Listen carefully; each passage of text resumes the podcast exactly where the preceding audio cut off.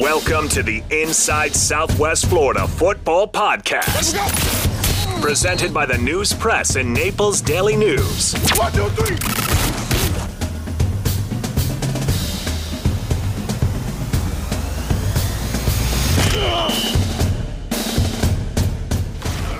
What up, what up, what up, football fans? Welcome back into the Inside Southwest Florida Football Podcast, where we are halfway through the 2021 regular season. It is week seven. I cannot believe it. I'm here with my two best friends in the whole wide world Dustin Benjamin Levy, Alex Andre Martin, and of course, producer extraordinaire Amanda Jane Inscore. Also, want to give a shout out to Andrea Melendez, who uh, is on our podcast producing team as well. Gentlemen, how you feeling? It's the best time of the year. It's October. We've got football, basketball's about to start, postseason baseball. It's the real deal. Alex, how you feeling now that it's October? It, it's awesome because you know as the season progresses, Dustin, you're going to get used to this too. Adam, you've been here for a while. I just love it when the sky gets darker earlier, Oh, and you know when the sky gets darker earlier, you know you're in October. You know you're getting into crunch time for the playoffs, and it's just uh, it's awesome that we're getting close, and we got a lot of teams in the area that seem to be in contention and in good shape. Well, I love it when I'm not sweating my butt off on the sidelines. And now that the sun's going down earlier, less humidity. It's still hot during the days, but mornings and evenings have gotten a lot better. Dustin, how, how was your uh, Florida October going so far? Yeah, it's going well so far. Coaches have actually told me that like they're actually getting full practices in, Yeah, less which ha- have been a big deal. But you know, the season's kind of flown by, but also been pretty slow at the same time. So you know, I'm excited for this final stretch. Yeah, again, week seven of the regular season of the 11 weeks. So we are past the halfway point. We will talk some midseason awards later. But first, let's talk about what happened in week six in an exciting week of high school football. And Alex, I'm going to turn to you first. What stood out the most to you? Who had the biggest victory? Who impressed you the most in week six? Ah, I gotta say, um, you know, even though Dunbar was uh, seemed like that they were in a tight game against Fort Myers, that score wasn't really as close as it indicated. Fort Myers got a pair of, garbage time touchdowns to make the game look closer, but overall, um, really impressed with Dunbar. Is kind of expected for them, uh, but my game, South Fort Myers, they entered the game allowing 3.8 yards a carry. That number went down after Friday. They contained Gershom Guerrier to 13 carries for 36 yards. The South front seven and the run defense has just been really strong all year. And then um, got to go out to Cape Coral. You know, Ida Baker, Caleb Staples sets a school rushing record at 301 yards. That's the highest total of any Lee County running back this year. Yeah, Baker wins 48 to 13 against Cape Coral in one of the battles for the gate. You got four schools out there for the Cape, I meant to say. Uh, Dustin, how about you? You were at that Dunbar Fort Myers game. Is that what stood out the most to you? Yeah, uh, I think that was a big one. I, I also have to say First Baptist uh, Jeez, taking First it, Baptist. really taking it to Palmetto Ridge. Uh, Ty Keller tying a school record with six touchdown passes. He threw his first pick of the year in the third quarter, which is simultaneously like pick is a bad thing, but the fact that it took you all season to throw Yeah. your first one, uh, really, really impressive stuff, and one that I don't think we saw coming.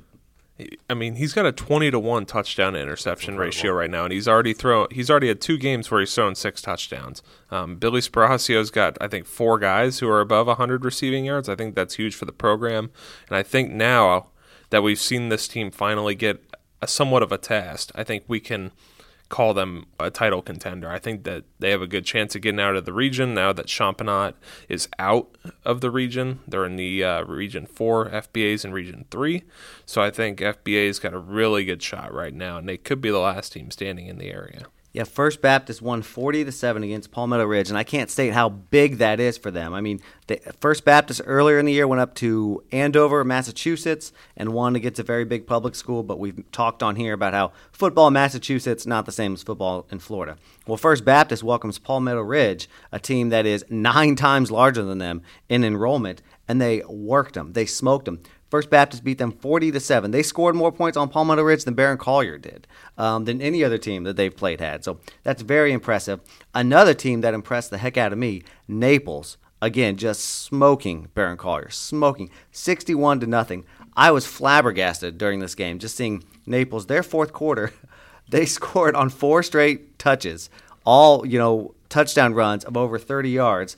And I found out after the game, Barron Collier's down basically five starters on defense, so they were not at full strength. But uh, Naples looking very, very good. It, and that prompts me to my next question was, I mean, when are we going to stop calling it a rivalry game? It seems like the margin of victory for Naples just seems to be, you know, growing but year by year.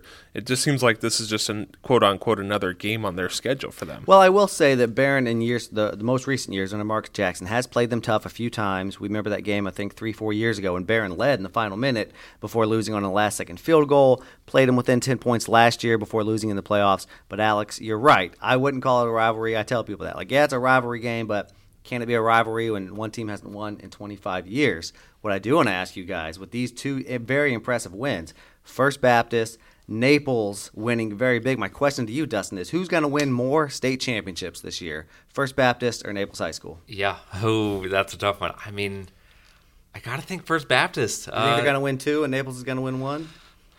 I think it's possible. I. I I'm just messing with you. Obviously, I was joking, but I mean, they're both legit contenders. I Yeah. mean, you could see both of them making a run. Don't you agree, Alex? Yeah, I mean, they're Naples is really junior heavy. I mean, it's not just you know Isaiah Augustive, Kendrick Raphael, Jonas Duclona.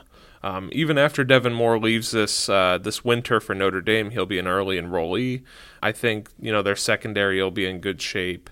Um, it's just you know impressive to see that this Naples team is this good, and perhaps they can even be better next year. And we, you know, that sounds crazy because they're just blowing teams out of the water this year, but it's certainly possible. Absolutely.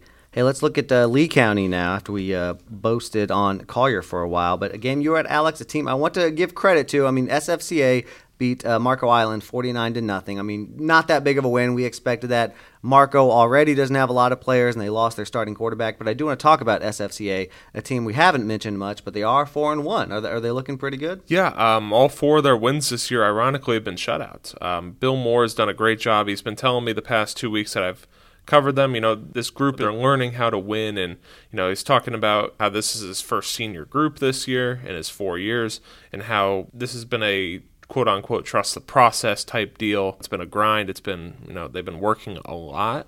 Um, and it seems like it's finally coming to fruition now.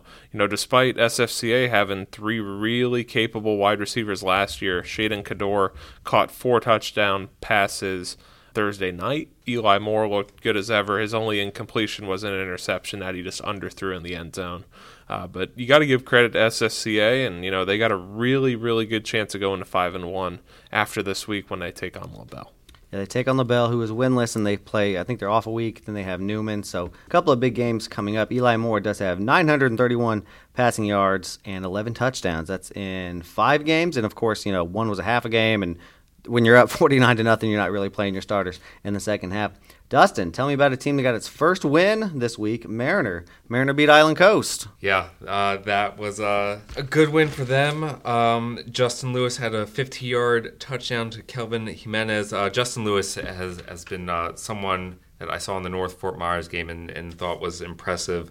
Um, but good to see them get in the win column. Island Coast still have to wait a little bit for that. Um, a little bit of a scary injury in that one to Kelton Henderson. Um, we've heard things that are okay with him, um, but are still going to uh, try to confirm that things are all good with that. But uh, yeah, good to see another team uh, check that off for the season. Yeah, Island Coast still winless. I think you already said that. But Mariner gets its first victory. Alex, what, what's next? What, what else do we need to talk about from week six? I mean, do we just wait till next segment to talk about Richard Young, or yeah, probably because Dustin, you were there. You can talk more about it. But Lehigh wins 42 to 6 over Riverdale. Kind of expected. Do they play this Friday, Lehigh? They play against Charlotte, which is, is not going to be an easy one. Uh, so yeah, they have a tough test in front of them.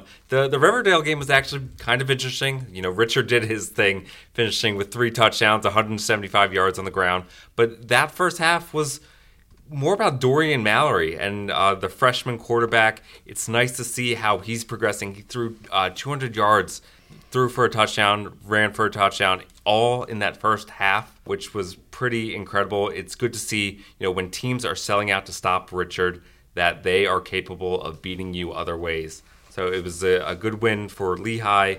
Then they do play on Friday, but it is Northport. That is a district game, so it is important, but you got to think Lehigh shouldn't have trouble playing Northport. I want to give some love to another private school that's doing well. CSN beats Oasis 41 to nothing. Again, not the best opponent we think all expected CSN to win, but to win big, you know, they were up 28 to nothing in the first quarter did very well offensively. We've known about uh, CSN's defense for a while now, but offensively, a lot of guys got involved. So they're 4 0 CSN. And I think we'll talk about them next segment when we mention you know, some of our surprises or coaches of the year. Yeah, and um, you kind of mentioned it in your rankings that came out this week. CSN jumped up a couple spots, uh, but that matchup against First Baptist is looking like a real yes. intriguing one. Perhaps game of the week material between the two private schools that are separated by just over a mile on Livingston Road. Might as well just call it the Battle for Livingston. You should, absolutely. I will say the FBA is undefeated, but they do have a game against Bishop Verot in a couple weeks, so in danger of maybe not being undefeated. But the way the way FBA worked Palmetto Ridge, I don't know, man. I, I think they might be favored against uh, Bishop Verot. So, Dustin, anything else you want to uh, shine light on before we get out of here?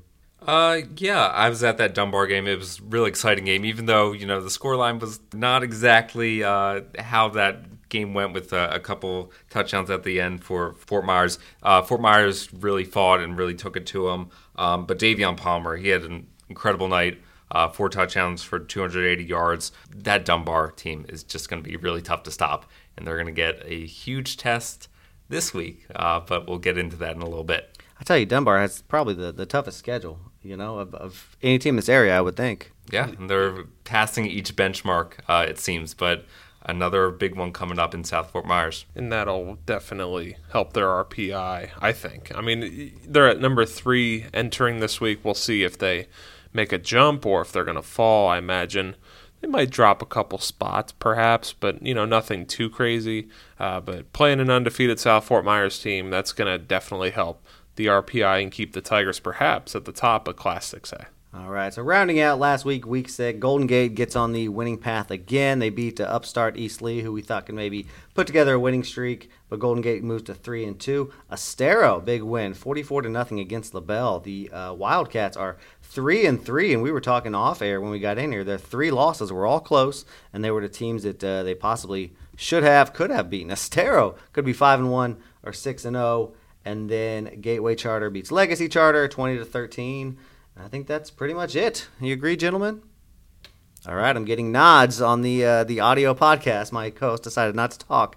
That's okay, because we're going to move on to the second segment. We're going to tell you about Week Seven, but we're going to break down some mid-season awards at the other side of this break. Let's go! Keep up with the action every week by following our live Friday night scoreboard at NaplesNews.com, news-press.com and by downloading the Naples Daily News and News Press apps onto your mobile devices. Come on!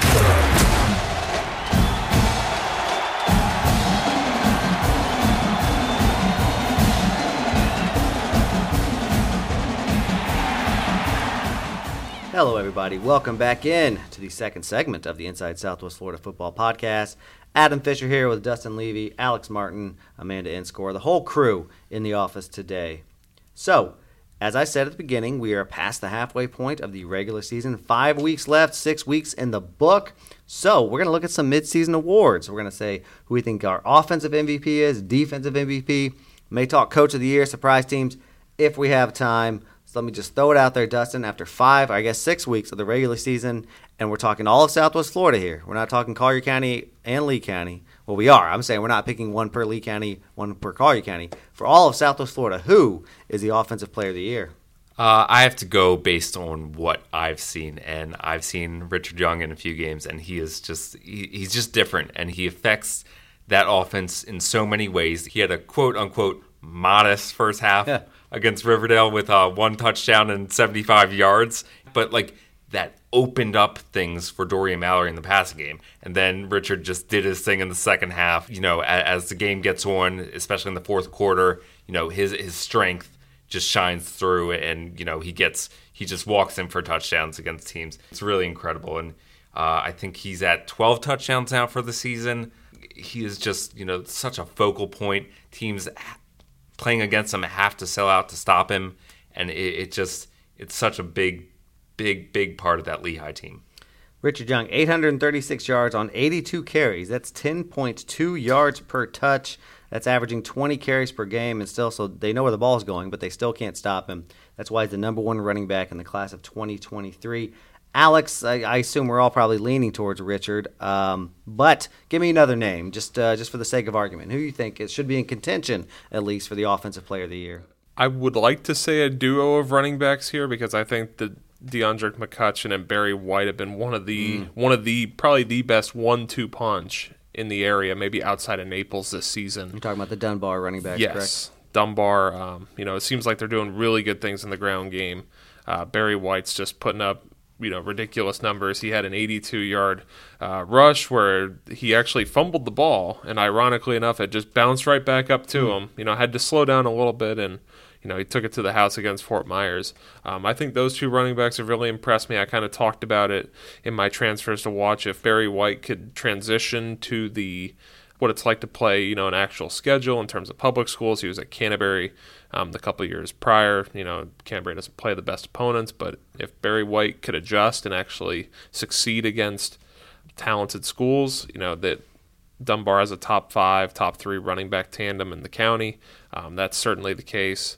But um, you know, it's between him. You know, Jaden Booker seems to be, you know, even though they're two and four, he leads the area in rushing with 892 yards. Um, you know, he's certainly in contention. And then, you know, another name on the radar, uh, maybe perhaps a Broxton Trophy front runner, uh, Dawson Jones, with six picks on defense. And, yeah. you know, he's doing great things uh, on offense for Newman. I will go back to those Dunbar running backs you mentioned. So they have split carries just about evenly. DeAndre McCutcheon has 50 carries for 378 yards. Barry White, 48 for 445 yards. Both very good, but with splitting it like that, it's going to be tough for one of them to earn an individual award. Not to say they're not deserving, because if you gave the carries to the other guy, they would. And they both have exactly four touchdowns. So split almost evenly, doing very, very good damage there at Dunbar. And what do we talk about with Dunbar all the time? We talk about just how loaded they are and how much talent they have. Um, a guy I don't believe my man Alec mentioned, Ty Keller. I think he mentioned him at the top of the show, doing crazy things at First Baptist. Each week he gets more impressive. A few weeks ago, he set the school record with six touchdowns, passing, one rushing, so seven total, over 300 yards. Last week, I, I, assume he broke the school record for passing yards. I don't check this out, but I've covered First Baptist since they started in 2009. I've never seen anyone throw for 392 yards. He's got 1,250 passing yards, 20 touchdowns, one interception in five games, doing phenomenal things. In one thing, putting the quarterback side by side, Dylan McNamara last year only had 14 touchdown or 16 touchdown passes. You know, Ty Keller, 66%, two thirds of the way through the season, he's already got 20. Um, yeah. that that's just insane. I'm glad you mentioned that because I want to go back in the next couple weeks in Collier County. I can't remember the last time a guy threw for 20 touchdowns in a season. Maybe 20 total. You know, a guy will run for 10, throw for 10. Um, we don't see it a lot. And Ty Keller's on pace for 40 touchdowns. That's bananas. That would easily, easily be a Collier County record. So I want to mention also down in Collier County you know, again, I mentioned Dunbar, how they split the load up, so it's hard for one guy to stand out. But I do want to mention Stanley Bryant, the quarterback at Naples. Now, obviously, he is the quarterback and he runs a lot, and he's got two running backs in the backfield that run a lot.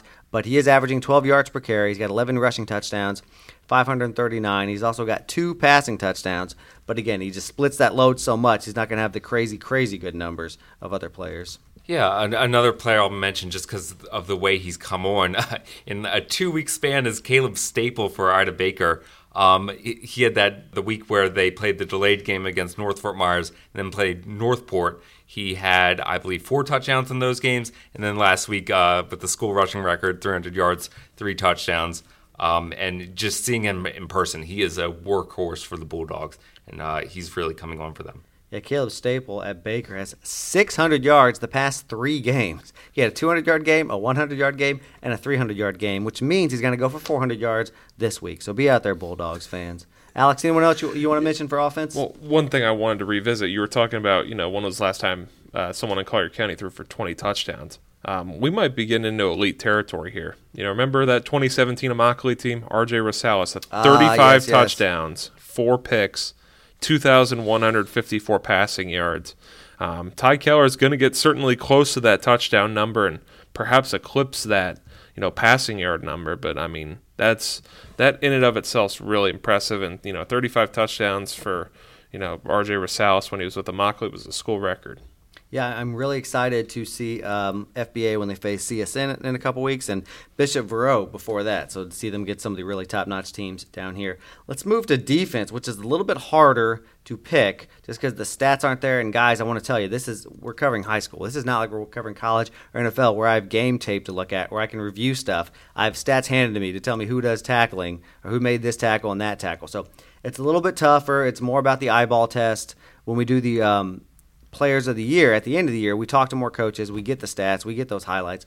But right now, as we're just talking amongst ourselves, it's really just kind of what we've seen. Uh, Dustin, when I told you defensive player of the year, was there one name that jumped to your head? Well, I, I think there there's a team that jumped to my head, and that's Dunbar. Right. And they're all so good that it's hard to pick one that stands out above the other. You think of Sean Russ, who's a shutdown corner I think he has two picks on the season. Sean Russ has the best trash talking game in Southwest Florida. Can we talk about that? I mean, he's tagging kids on uh, Instagram, calling him my son and whatnot. That's that's awesome. So he wins that award in my heart just yeah. for that. So that that gives him a little bit of a boost.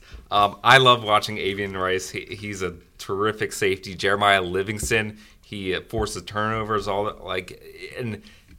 Dimitri Morgan, JB Stevens, I mean, these are all guys that can be in the conversation, but they're because they're all on one team. It's hard to just say, you know, that one guy is key to their defense. in picking up on Sean Russ, I could definitely see the you know the argument. Teams aren't throwing his way for a reason. Nope. He was on Greg Delane, and Greg Delane, who is going to be going to a Power Five school more than likely, did not get a single catch against him. And you know, it's very telling. You know, Sean Russ does trash talk. He's very similar to Jalen Ramsey in that regard. He likes locking kids down. He wears number five for a reason, just like Jalen Ramsey. I could see him being a nominee um, without question. Teams just don't throw his way. It's very similar to Omarion Cooper with Lehigh last year. Teams just didn't want to, you know, waste their time throwing to that side a guy that I first thought of when I thought of Defensive Player of the Year, and it's a little tricky because again I haven't seen him. I just know what I've read. I know my man Alex has seen him a lot. Chris Graves at Bishop Verot, mm-hmm. and we could be talking about him for Offense Player of the Year. The problem is he missed the first two or three games, but he's been such a difference maker. He's had pick sixes. Uh, he's a lockdown cornerback committed to Miami, and then he's playing special teams, offense. So if Lee County had a overall, you know, Broxton Trophy award like Collier does, Chris Graves would be up front in that uh, standings. But Alex, you think Chris Graves a guy we should talk about? I think so. And you know, obviously Bishop Verot didn't want to have a bye this week. They wanted to probably get another game under their belt. But um, yeah, Chris Graves, 160. 260 receiving yards, something in that neighborhood. You know, he has a pick on defense. He has a blocked field goal. They need him without question, and I think we kind of saw that in the first three games when he was out. Uh, but you know, Dustin's hot take earlier this year, Chris Graves would lead Lee County in receiving yards and interceptions. Certainly possible. So I want to mention a guy in Collier County. I want to find somebody in Naples, and it's kind of like we talked about with Dunbar on both sides of the ball. It's just Naples is so talented and they're so well coached that these kids slide in, and all 11, even their backups, are doing really well. I was stunned in that game against Barron Collier where they got their fourth straight shutout. I asked Coach Rick Martin, let me talk to one of your up front guys, whoever you think would be good. Grabs me defensive end Andrew St. Fleur he's no bigger than I am. He's a 5'11, 175. He's just really athletic and really strong. And that's what Naples does. They take these kids and just make them really good defensive players, no matter their size. So I tell you that to tell you that there's multiple people you could pick on the, the Naples defense. Guy that stood out to me a few weeks is, is Kerry Brown. He had two interceptions last week. He has three on the season. Um, just just breaking up passes. He's in the defensive backfield, and of course he shares the defensive backfield with Notre Dame commit Devin Moore uh, Jonas Duclona, who's going to go Division One eventually. So even amongst those elite players, he's standing out. And, and, Coach Rick Martin said the same thing. He said if he had to pick a defensive MVP for his team right now, it would be Kerry Brown or Devin Moore. Before we move on, um, you know, one person I had the chance to see on Friday who's also in conversations, should be in conversation, is Kirill Bykov from mm-hmm. South Fort Myers. They call him the Russian assassin on the sideline. Um, 34 tackles this year. 11 tackles for loss, and he's got four and a half sacks. This is just in four games. I saw him Friday. Um, I think he had two or three sacks, so that number's certainly going to get up there, and he's been one of the guys on South's defense, kind of one of the unsung heroes that hasn't, you know, gotten talked about enough. Is he actually Russian? Yes. That's awesome. We got to do a story on this kid's stat. I'm, i already want to meet him just because of his nickname, the, the, Russian Assassin. I dig that. Uh, another good defense playing well. I want to mention uh, CSN. So I asked their coach who would be their defensive uh, right now, Tariq Morame. He mentioned. He said he's going to be the best defensive end in the county this year. Not the best defensive end um, in, in the region among the small schools, but he said the county. Paul Silvidio said that. So, um, real quick, guys, before we move on to the games, how about Coach of the Year? Uh, anyone that do you think most deserving of the honor? I'll start while you guys think. I think Paul Silvidio at CSN for kind of revamping that team after they lost so much to graduation. They went one and eight two years ago. Last year they come out and go nine and two. Um, so we were kind of surprised at the quick turnaround. Well, it turns out maybe that one and eight was the anomaly that they have uh, been revamped after losing so many of their skill players, their best running backs, best receivers, their quarterback last year, and CSN is 4 and 0 again and looking to make the playoffs also. So Paul Silvidio's got to be in the running. Anyone else, Alex? Yeah, that's uh, kind of where I'm leaning. I think after last year, we kind of wrote CSN off, and you know they were losing too many. Pe- we thought they were losing too many pieces. Um, sure enough, that young group, Chase Atterbury being one of them, um, I think they're, you know, they're on the right track again. But also, I think Willis May at South Fort Myers yeah. again deserves consideration. You know, this is his third year here, five and five first year, seven and four, or no, seven and four the first year, I think, maybe five and five last year. Um, this year, undefeated, doing a great job. He was talking to me after the game, and he was just describing how you know how coachable the, his kids are. You know, they're willing to listen. They trust the process with their defensive guys. He's done a good job, and you know they're certainly worthy. Uh, he's certainly worthy of you know being in the running. If South Fort Myers beats Naples in a couple weeks, Ed Reed, sports editor for the uh, Naples Daily News and Fort Myers News Press, will walk out onto the field and hand Will Smith the Coach of the Year trophy right then and there. It'll be over. That'll decide it. Dustin, who do you think Coach of the Year should be? Uh, I think someone that deserves mention is Sammy Brown. I think we've seen this season how a COVID shutdown affects a lot of teams. Dunbar had it the first week of the season, and the fact that didn't seem to affect them at all. Maybe people might say, you know, Dunbar's so talented, you know, but I love what I see when I, I see that team come together. Um, and I think Sammy deserves a lot of credit for that. Yeah, that's uh, something to be said for overcoming adversity. Even when you are a very talented team, that's what makes a great coach. That's what makes a Coach of the Year candidate. So that's it for our half season in review. Now we're going to break down some games and do some picks when we come back from this break. For more in depth analysis of high school football in Lee and Collier County each week, Go to naplesnews.com and news-press.com. Let's just do it, okay? Follow us on Instagram at News Press Sports and NDN Prep Zone. Let we go!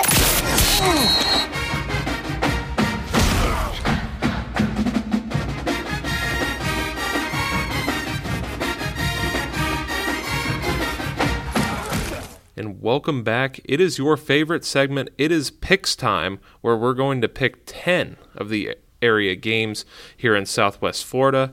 Dustin Levy finished 9 and 1 this week this past week. Alex Martin, myself finished 8 and 2 and Adam Fisher also had a very good week at 7 and 3. Season totals, Dustin has a 4-game lead on me with a record of 40 and 16. I am sitting at 36 and 20 and Adam Fisher is sitting 10 games above 500 at 33 and 20 three. And seven games behind Dustin. And Dustin, I was all, very excited when you came down and joined us here in Southwest Florida. And I was like, all right, man. I, I was very supportive of you and you know you, your uh, venture down here, but now I'm not so excited. Even though I did well last week, seven to three is one of my better weeks. But Dustin just just owning us. What do you got? A four game lead on Alex and seven game lead on me. Yeah, I'm just waiting for that one disastrous week where it's all going to come crashing down. But you know, I'm feeling pretty good right now. Well, I, I told you I'm at that point of the year where I, I keep reaching. I got to make some reaches, and I did that last week. But every week I do that, I get further behind. I got to reach more, and we're only a couple weeks away from me going like 0 and 10 at one point. So we'll see. yeah. So to start it off, um, we got Mariner at East Lee County. Mariner gets their first win, and East Lee plays really competitive relative to their spring game against Golden Gate. Uh, just coming up short in that one. Adam, who you got? Yeah, East Lee. I mean, we've talked about them a lot just because I am so impressed at how uh, competitive they are, even in their losses. What are they, two and four, something like that? One and four. Yeah, just the one win. Right, they're one and four, um, but they've been competitive. They lose by one point. Mariner, a team that I think we also have been kind of wait to get off the schneid and get that victory. It is at East Lee, but I'm going to take the team with momentum. Mariner. I'll take Mariner. And take Mariner. Dustin, who you got? I'm going to take Eastleigh here. Uh, even though that they lost against Golden Gate last week, um, I think they, they showed a lot of progress from that spring game. Obviously, they know how to win games now, which is a big deal. Um, so does Mariner, but I, I like the Jaguars. I do too. Um, I think East Lee County does get their second win here. You know, Mariner played Island Coast really close. Um, you know, I think that's a little bit of a cause for concern, a little bit. Uh, but I'm going to take the Jaguars to get their second win of the year. Next up, a uh, somewhat of an interesting game. You know, it doesn't happen a whole lot, but Estero uh, going to downtown Fort Myers to take on Gateway Charter. Uh, Gateway Charter coming off a three-hour road trip up to Legacy Charter. They won 20 to 13, and um, you know, Estero did a good job. Who you got? Well, I'm going to tell you here's how little I cover Lee County. I didn't know the Gateway Charter was in downtown Fort Myers. Is that right? I've, I've It- never once been there. so they their school is in Gateway, but they kind of alternate between Billy Bowlegs Park, Ah, which is in downtown, and the Stars Complex. So they're kind of you know in, in need of a field. But yeah, Interesting, interesting. Again, never been there. I have been to Gateway. Um, you know, Estero, as we talked about, they're three and three, and they could be six and zero. I guess they also could be zero and six because they've had some close wins.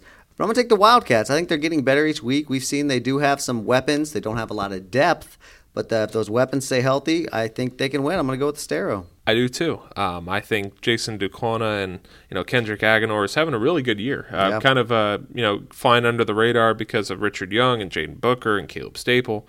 Um, Kendrick Aganor is I think around the 600 yard mark, but I think uh, you know his rushing game will be pivotal. You know Jonas Duclona's uh, game on both sides of the ball will be key. I'm going to take Estero here to go to four and three. What say you, Dustin? Uh, I'm gonna go with the Wildcats as well. I'm not confidently. I think those losses to North Port and Cape Coral they, they make you hesitate, and I think Gateway Charter is gonna have a chance in this one. But uh, yeah, gotta gotta go with the Wildcats and that momentum. Next up, two teams who are in need of a win this season.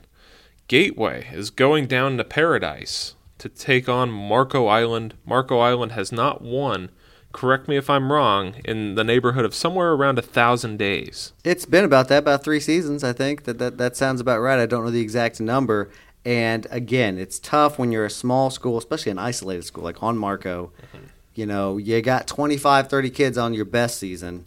They have less than that, and then you have injuries. They lost their starting quarterback mm-hmm. last week. So, uh, I think Gateway, Gateway High School gets their very first victory, very first varsity victory. Uh, so good for them. Dustin? I'm gonna go with Gateway as well. It's just hard to to think uh, Marco, especially if they're losing their quarterback, can can come through here. Um, but yeah, if Gateway wins, that's gonna be a big one.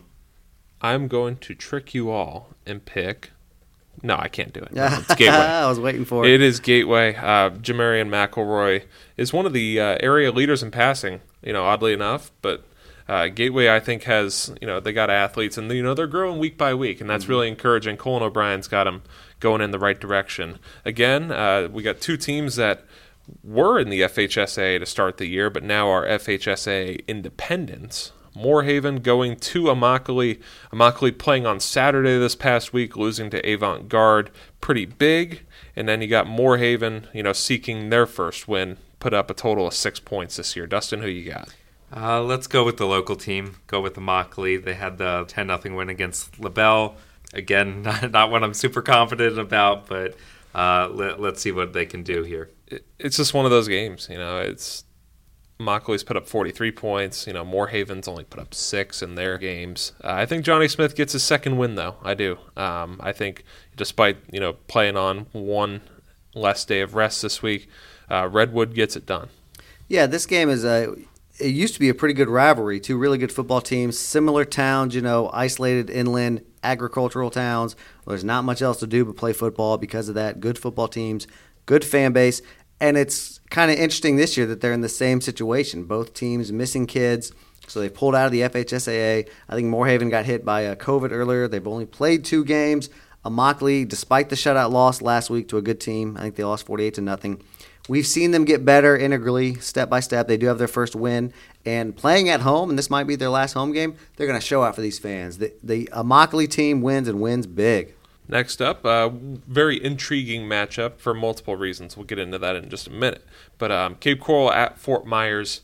Uh, Cape Coral and Fort Myers played in a jamboree format to start the year. Um, Greenies look good, but bigger picture, um, if Sam Sirianni wins on Thursday night, this is a Thursday night game.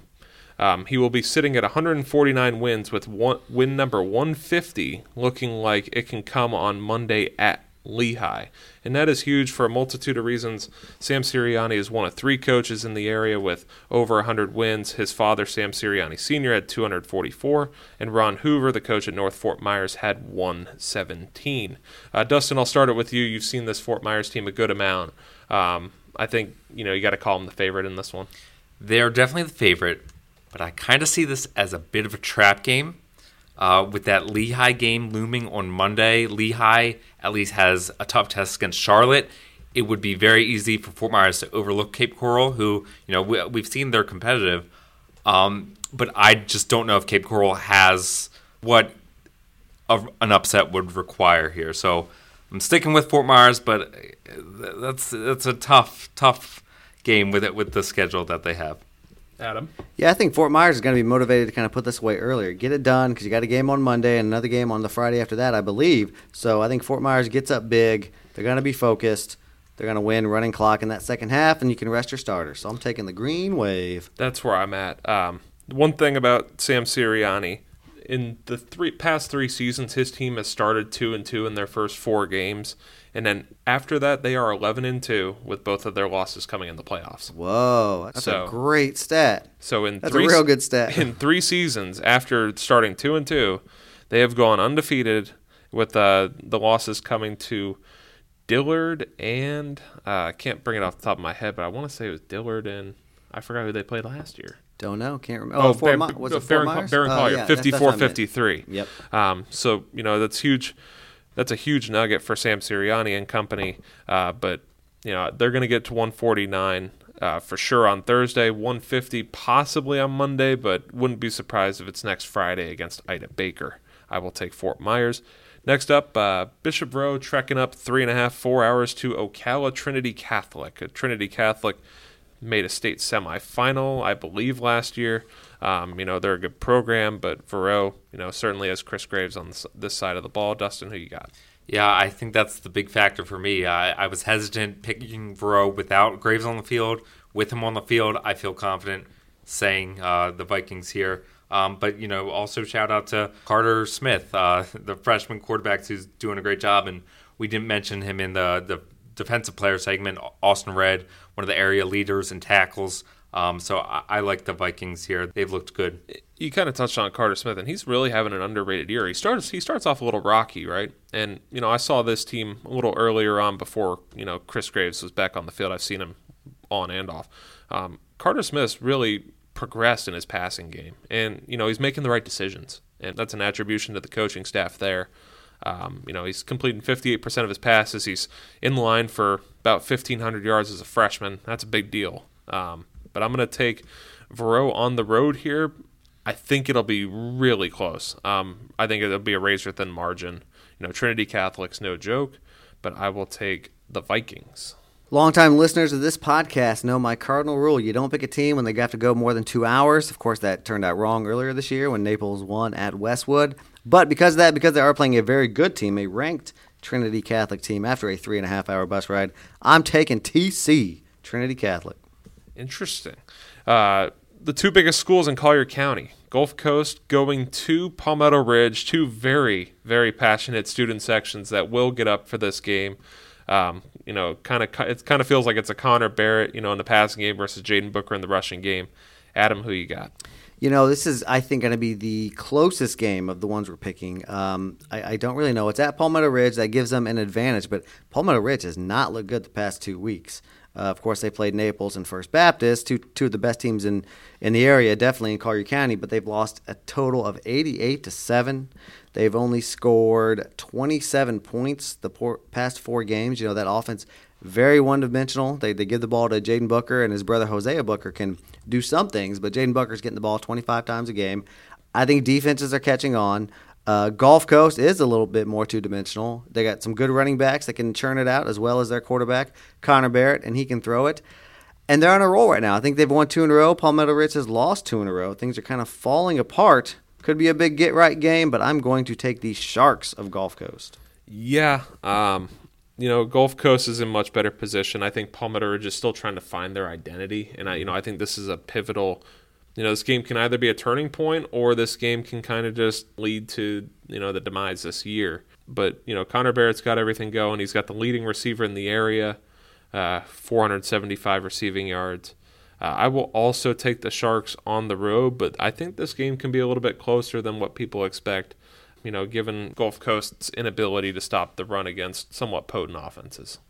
Yeah, I, I think uh, the Bears are certainly going to be motivated to try to get back on track, but you know they're the definition of reeling right now, um, especially after the loss to First Baptist. I'm, I'm going to go with the Sharks here as well, but like you said, I, I think Palmetto Ridge is going to you know really stop at nothing to to try to get back in the win column. Next up, uh, we got a team from the East Coast coming to take on Naples, Delray Beach Atlantic, three and two this year. Uh, they're in Class 7A, one class above the Golden Eagles.